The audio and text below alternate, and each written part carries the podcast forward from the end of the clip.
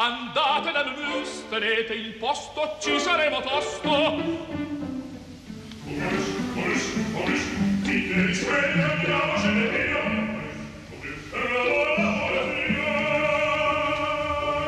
Momus, il caffè dell'opera. Buongiorno, benvenuti all'ascolto della trasmissione di Laura Zanacchi, che oggi firma anche la regia e la responsabilità tecnica è di Luciano Panici. Buongiorno da Sandro Cappelletto. Ci ha raggiunto negli studi di Via Asiago e siamo molto lieti che sia qui con noi oggi Denis Krief, buongiorno. Buongiorno a tutti. E Denis Krief è a Roma, sta lavorando alla regia dei Capuletti e Montecchi, debutterà il prossimo ventitré gennaio, naturalmente Radio tre darà ampio spazio a, a questa esecuzione nel nel nuovo allestimento eh, di Denis Krief con la direzione di Daniele Gatti, e ne abbiamo approfittato per invitare Krief nei nostri studi a, a raccontarci, a dialogare sulle sue esperienze di regista, sul problema della regia nell'opera, e approfittando anche de, come spunto di partenza da un suo ampio saggio che è stato pubblicato nel numero ventisei di Studi Verdiani, Il teatro è una follia controllata. Naturalmente questo saggio è dedicato a Giuseppe Verdi, che lei, Krief, tante volte ha affrontato nelle sue regie. Oggi ascolteremo Verdi, ma poi ascolteremo musica di Wagner, musica di Mozart e finiremo con i Capuletti e i Montecchi. Eh, vogliamo iniziare con un omaggio a Claudio Abbado, che proprio il gennaio di qualche anno sì. fa Sì, ci ha sì, lasciato. È doveroso. È doveroso, con un momento dal suo Otello. Se non sbaglio, lei eh, vide la prima del suo Otello. Sì, era una primavera a Salzburgo, eh, con Placido Domingo, Raimondi e una soprano meravigliosa di cui mi sono scordato il nome adesso.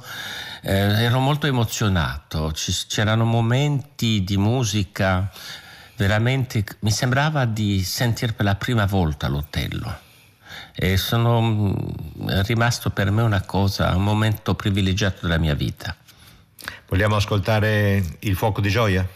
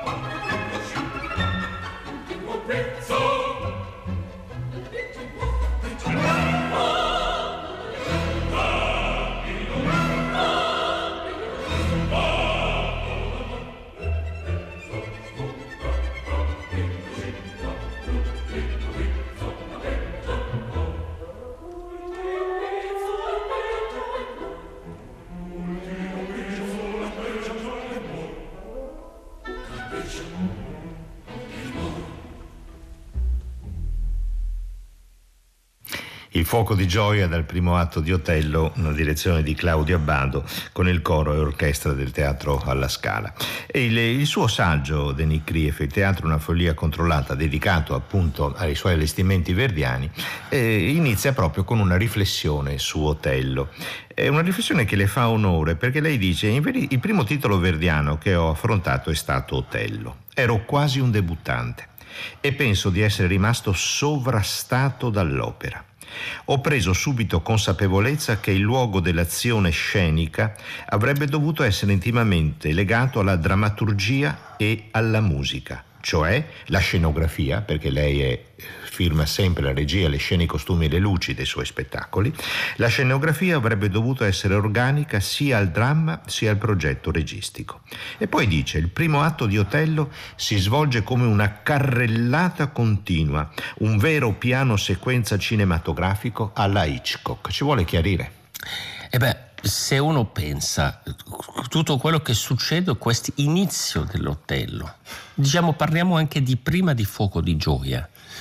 Prima ci sono persone che vedono la sagoma di una nave e una tempesta, poi questa, c'è una battaglia navale, poi c'è la nave che entra nel porto, poi eh, Otello che scende dalla nave, e poi ci mettono tutte le, sc- le scatole fuori per far festeggiare l'arrivo salvo del duce dei Veneti lì. Ma insomma, come si può fare tutto questo? Verdi riesce con l'astrazione che, che è la musica, perché è la musica domina il tempo, è un'arte che sa dominare il tempo, è una cosa straordinaria. Crea il suo proprio tempo, esattamente. Sì. E allora i luoghi sono numerosi, per non dire che finisce dentro una camera da letto tutto sì. questo, in fondo. Alla camera da letto con omicidio. Sì, poi e ci sarà l'omicidio. Io dico sempre che il regista è un uh, serial killer, quindi prima, quando comincia la stagione, quanti cadaveri avrò sulle mani quest'anno? Ma perché si è sentito sovrastato dall'opera? Perché ci vuole una maturità e un mestiere enorme per controllare queste cose verdiane, perché lui gioca con tutte le dimensioni. Non, non penso che lo, lo faccia consapevolmente, ma il suo mestiere fa sì che lui arriva in coda alla storia dell'opera, non in capo alla storia dell'opera. Quindi dove la, il racconto, la, natar- la narrazione operatica, se possiamo dire così, operistica e, e, sì, operistica sì. No, operatica non mi dispiace, non mi dispiace. Va bene. E, è completamente controllata, perché in fondo il teatro è un affare di controllo. L'attore in scena, il cantante in scena deve controllare la voce, deve controllare il corpo, come il ballerino. Del resto il palcoscenico è un affare di controllo, però racconta delle storie completamente folli, sono utopie eh, umane queste cose, dove ci si ama, si muore, ci si assassina, cioè, succede di più, ci si mangia, ci si beve, ci si prega, c'è di tutto, ma tutto come in un sogno, un incubo. Tutto è presentato con il tempo alterato.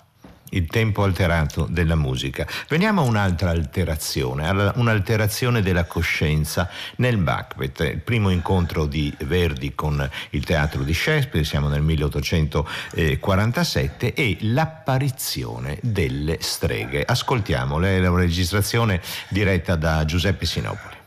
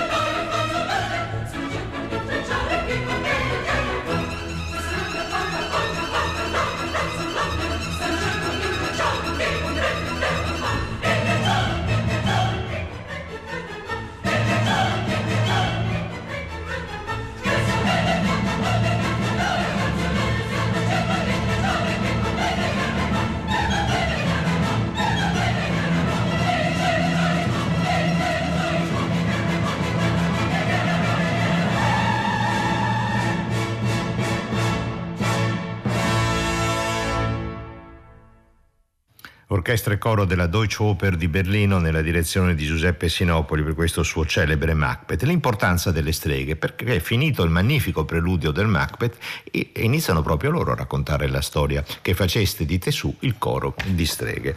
Lei, Denis Krief, scrive a proposito del Macbeth: come rappresentare le streghe? Erano le prime che incontravo su un palcoscenico, intendo evidentemente ne incontrate altre sì, da qualche altra ci parte. Ci sono tante. Le streghe in scena sono corpi da vestire, non solo di abiti ma di significato. Come ha rappresentato le streghe del Macbeth, questa apparizione prima, no, di un mondo soprannaturale nel teatro di Verdi? È un inferno per un regista, ma sentite la musica che richiede una precisione ritmica e anche... Incredibile, sì.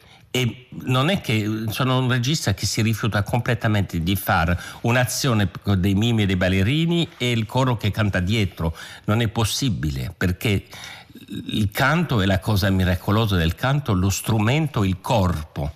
E, è una vera follia questo, più che controllato, cioè, è incontrollabile per un regista. Come rappresentare le streghe? Eh, lì avevo fatto sto Macbeth, mi ricordo, a Mosca, quindi avevo un coro assai, assai straordinario, preparato, che sapeva ballare. Siamo riusciti a fare anche che le streghe ballassero intorno a, al povero Macbeth addormentato, stanco di una guerra, perché siamo in un'atmosfera di guerra, sì. Banco e Macbeth stanno facendo la guerra e dovevo rappresentare l'incubo, quello che succede dentro la testa di Macbeth. Per questo ritorno alla pittura classica, a Poussin, per stare a Roma, dove vediamo il personaggio che dorme e quello che succede dentro la sua testa, rappresentato fuori di lui, perché dobbiamo rappresentare l'inconscio di una persona, un incubo, un sogno e un inconscio che dobbiamo rappresentare. È una cosa molto delicata del teatro, perché possiamo scivolare nel triviale didascalico. Chiaro che se metto le pentole e le cose così, delle uno ride, i pentoloni delle streghe, sì, allora sono, sembrano le cannibalesse, non mi sembra il caso. Ehm, è difficile. È difficile. E rispettare streghe... la musica e poi rendere la musica così bella, così viva, così varia. È questo che è il problema dell'opera. Comunque le streghe come proiezione di Macbeth, sì, del suo inconscio, di un uomo che sta facendo la guerra, che si sta trasformando in un assassino per ottenere il potere, perché sì, poi è questa. No, gli viene l'idea, è nel sogno che gli viene l'idea del potere. E quando le, le, le, le streghe propongono la corona eccetera, siamo dentro all'universo mentale, non è che uno va nella foresta, fa la guerra e incontra delle streghe che dicono prendi il potere. Forse avrà già le mani piene di sangue, c'è una, una guerra è una guerra, sangue ce n'è. E durante questa guerra appaiono le streghe. Cioè l'idea, come il veleno di Otello e di Iago, no?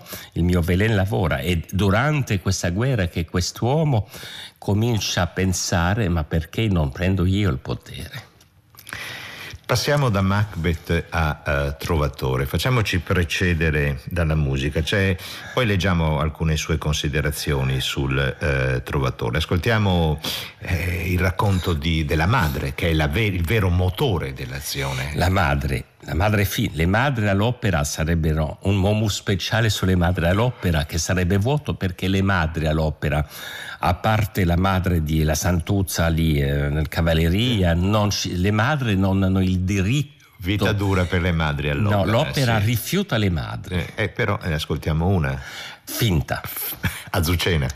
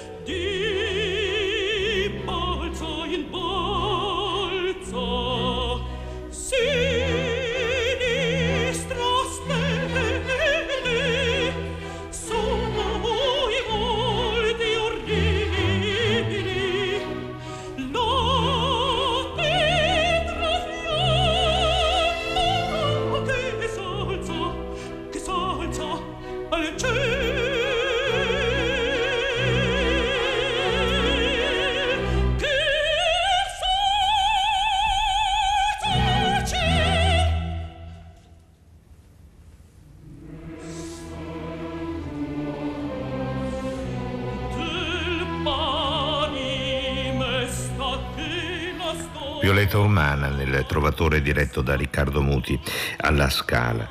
Una storia, il Trovatore, che lei definisce, Denis Krief, è chiara e semplice. Due fratelli che si odiano e una madre che vuole vendicarsi. Ma non mi so spiegare bene il personaggio della madre. Sto sempre leggendo qualche riga dal suo saggio Il teatro, una follia controllata, pubblicato su Studi Verdiani. Non mi so spiegare bene il personaggio della madre, madre simbolica, cattiva madre. Sì. Che cosa le sfugge del personaggio della madre, del ruolo della madre nel, nel e, Trovatore? È tutta l'opera, è un'opera che ho messo in scena una volta, non voglio mai più in vita mia affrontare quest'opera, eh, ho piacere a sentirla, tanto, semmai, però non so, c'è qualche cosa in questa opera che non, mi, non riesco a capacitarmi, forse ci vorrebbe un altro tipo di regista per saper affrontare, che saprebbe sovvertire il libretto completamente e raccontare questa storia di guerra civile, perché due fratelli che si sbranano e la città dove una metà è un po' Capuleto e Montecchi, tra l'altro Capuleto e Montecchi, sono, per un po' ci arriviamo già arriviamo sono queste guerre civili, e poi c'è questa madre che non è la madre né dell'uno dell'altra, che ruba un, un, un bambino, non so, che a un certo punto si fa scappare la verità, sì. Poi la nega, dice,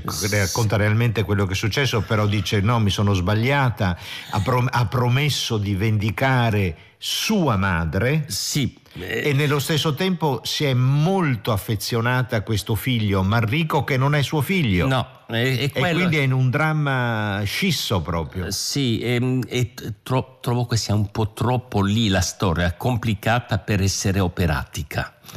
E infatti lei conclude dicendo, eh, ricordando il detto attribuito a Toscanini, che rimane la migliore intuizione teatrale possibile per riuscire a fare bene il Trovatore: prendere i quattro migliori cantanti del momento e fare un bel concerto.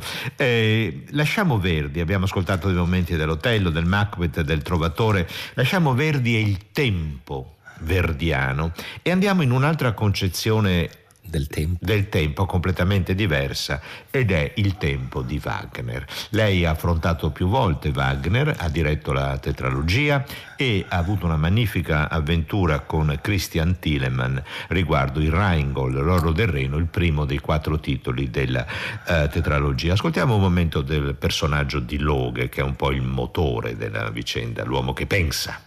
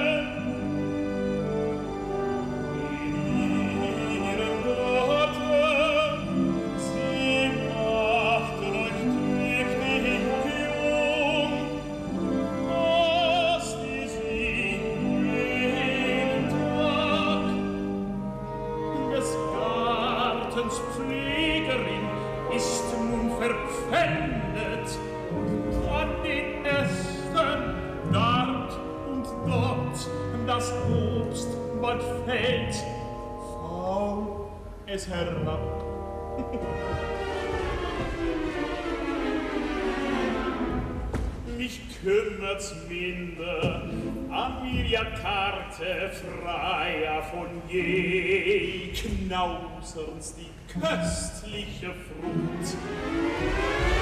Denn halb so echt nur bin ich wie selige ihr.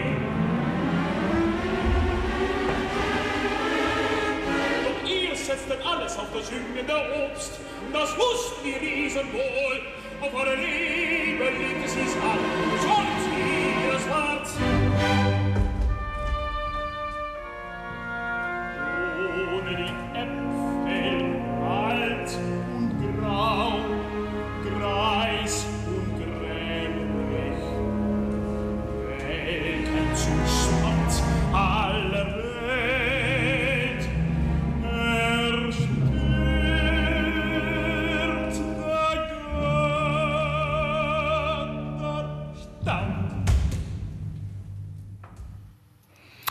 Loke, il dio del fuoco, il collega al quale si rivolge Wotan quando non sa più cosa fare e dice trovami tu una soluzione, l'intelligenza eh, e l'astuzia e l'astuzia eh, la direzione di Christian Thielemann. Ci vuole raccontare questo, eh, questa collaborazione con Thielemann, come ha funzionato? Lei ha, avete discusso prima, ha presentato no. il suo progetto di regia? No, ci siamo trovati direttamente in scena. Io ho preparato senza conoscere il maestro Thielemann. Eh, per fortuna avevo già fatto un ring intero, altrove e diverso. E l'insegnamento di un ring e riprendere un... cioè penso che il ring bisogna farlo almeno due volte, se non tre, per arrivare a capo di questa cosa insensata, questo progetto insensato di Wagner. Eh, no, con Thielemann è stato molto semplice, in quanto io ho preparato col suo cast e i suoi maestri la regia. Lui è arrivato direttamente per la prova generale con la Staatskapelle di Dresda. E alla fine io gli ho detto, io sono seduto a questo tavolo, se qualsiasi cosa me lo dica. Lui ha diretto di un tratto, come scritto da Wagner, era supremo quello che ho sentito, si è girato verso di me, è venuto verso di me, mi sono avvicinato e mi ha detto vielen Dank, sehr gut, punto. Finita. Poi c'è un'amicizia, una complicità che si è creata. Ehm, dovuto al fatto che penso che il mio lavoro gli sia piaciuto, piaciuto al pubblico, eccetera. Questo secondo inizio di ring non ho mai più voluto pensare a, a, a continuarlo, perché io penso che la tetralogia, contrariamente a tutte le i, i tre opere di, di, di, di Mozart, da Ponte, cioè trilogie, eccetera, a parte il trittico, che è un pezzo che è messo assieme, che ho voluto fare su tre anni anche, sì. ma l'insegnamento del ring, uno quando mette in scena un'opera deve avere una vaga idea delle tre altre, però uno deve mettere in scena l'opera per se stessa. E soprattutto quello che mi aveva colpito nel primo ring è la dimensione cameristica dell'opera wagneriana. I, i cantanti, i personaggi sono in perpetuo dialogo con l'orchestra, con assoli di orchestra, Wotan con il corno, eccetera. Ho preparato la regia avendo la pianta dell'orchestra sotto gli occhi, la partitura d'orchestra sotto gli occhi.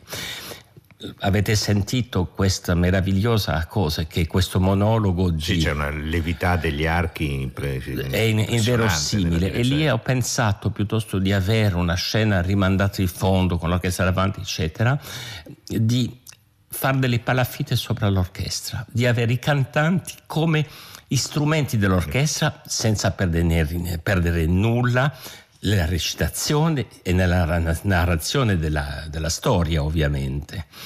Um, Ma come fossero dentro l'orchestra, sì, insieme all'orchestra. Insieme. Beh, d'altra perché... parte la concezione del teatro musicale wagneriana è proprio questo. Cioè... Sì, ma è un paradosso, perché Bayreuth è il, il, il più barocco dei teatri che conosciamo, dell'illusione. L'illusione nasce... Non... Non dobbiamo vedere l'illusione, deve essere dentro la nostra testa. È un teatro della mente, il teatro di Wagner. Eh, eh, lasciamo Wagner, facciamo un salto indietro nel tempo, andiamo nel millesettecentottantuno a Monaco di Baviera, quando debutta l'Idomeneo, re di Creta, di eh, Wolfgang Amadeus Mozart, che lei non ha mai messo in scena e che è un suo desiderio realizzare. Ascoltiamo il quartetto Andrò Ramingo e Solo.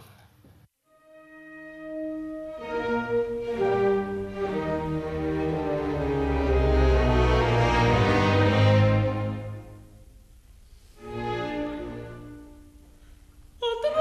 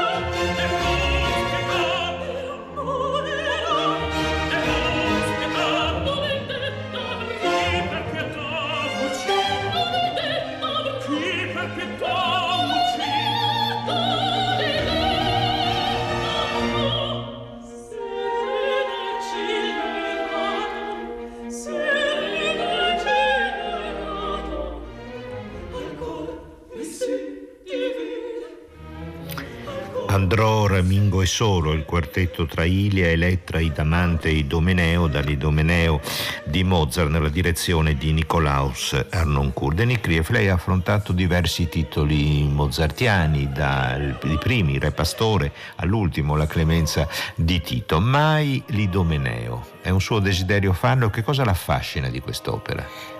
E prima di tutto io non ricordo, ero giovanissimo assistente alla regia al Festival di Salzburg, Ponel alla regia, un grande maestro, Jimmy Levine dirigeva l'Orchestra Filarmonica di Vienna, Pavarotti, Beh, un bel debutto come assistente, e Pavarotti come Idomeneo. Io questo quartetto è stato uno grande shock per me. È la prima volta in cui l'opera non era più rappresentazione, era un po' un quartetto, insomma, sempre questa ricerca di rappresentare l'anima delle persone, di entrare dentro le persone. Prima, due secoli prima di Freud, eh, siamo. Io sono rimasto molto colpito da questa opera, di questo padre, di questo figlio, di questi momenti di sospensione del tempo. Ho capito che l'opera, con questo quartetto c'era una sospensione del tempo, perché quello che succede in questo quartetto può succedere in un secondo. Lei mi sta Come par- fatti, certo. Sì. Quello, mi sta parlando una cosa e lei mi sta parlando una cosa e io penso un'altra cosa. E questo diventa un pezzo musicale che dura cinque minuti, quello che è durato un secondo, e questo lo realizzò in questo momento. Da allora ho detto: l'opera è mia, perché è irrappresentabile.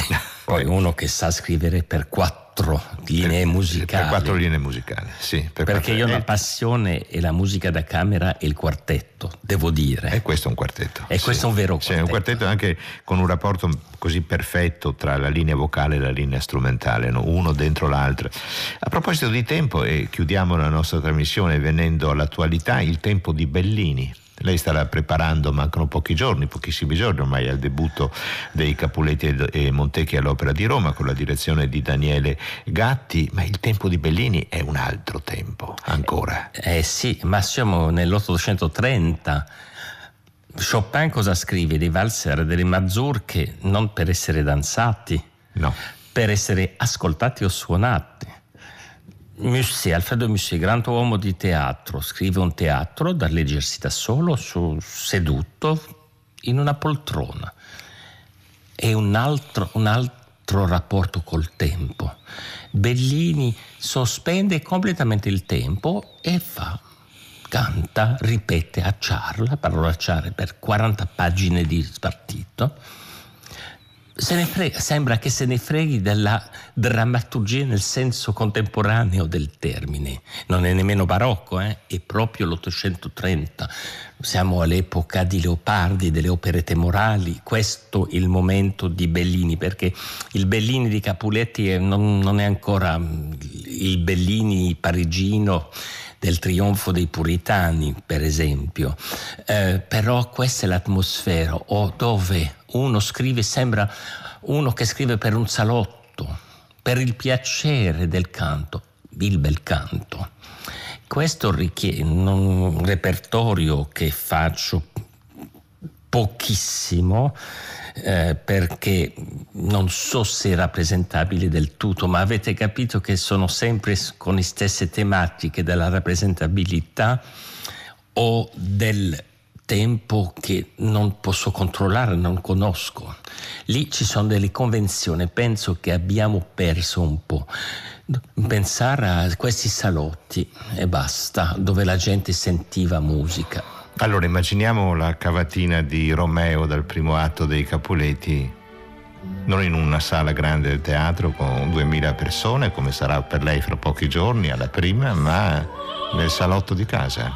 L'artista, un pianista e gli amici che ascoltano. Sì, è così.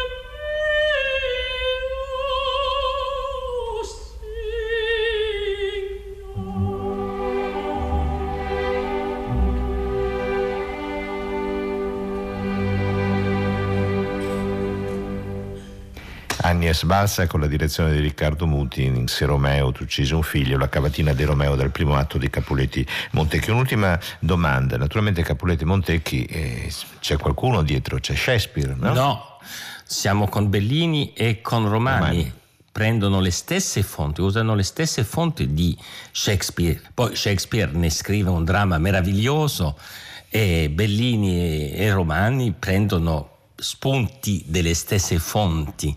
Non c'è balcone, l'uscio è segreto, non c'è Mercurzio, cioè un'altra storia. Mm, ricordiamocelo. Grazie molte Denis Krief per averci raggiunto qui negli studi di Via Asiago per questa puntata di Momus. In bocca al lupo per il vostro Capuletti e Montecchi fra pochi giorni all'Opera di Roma. Momus termina un attimo e ci accomodiamo di là in sala da concerto.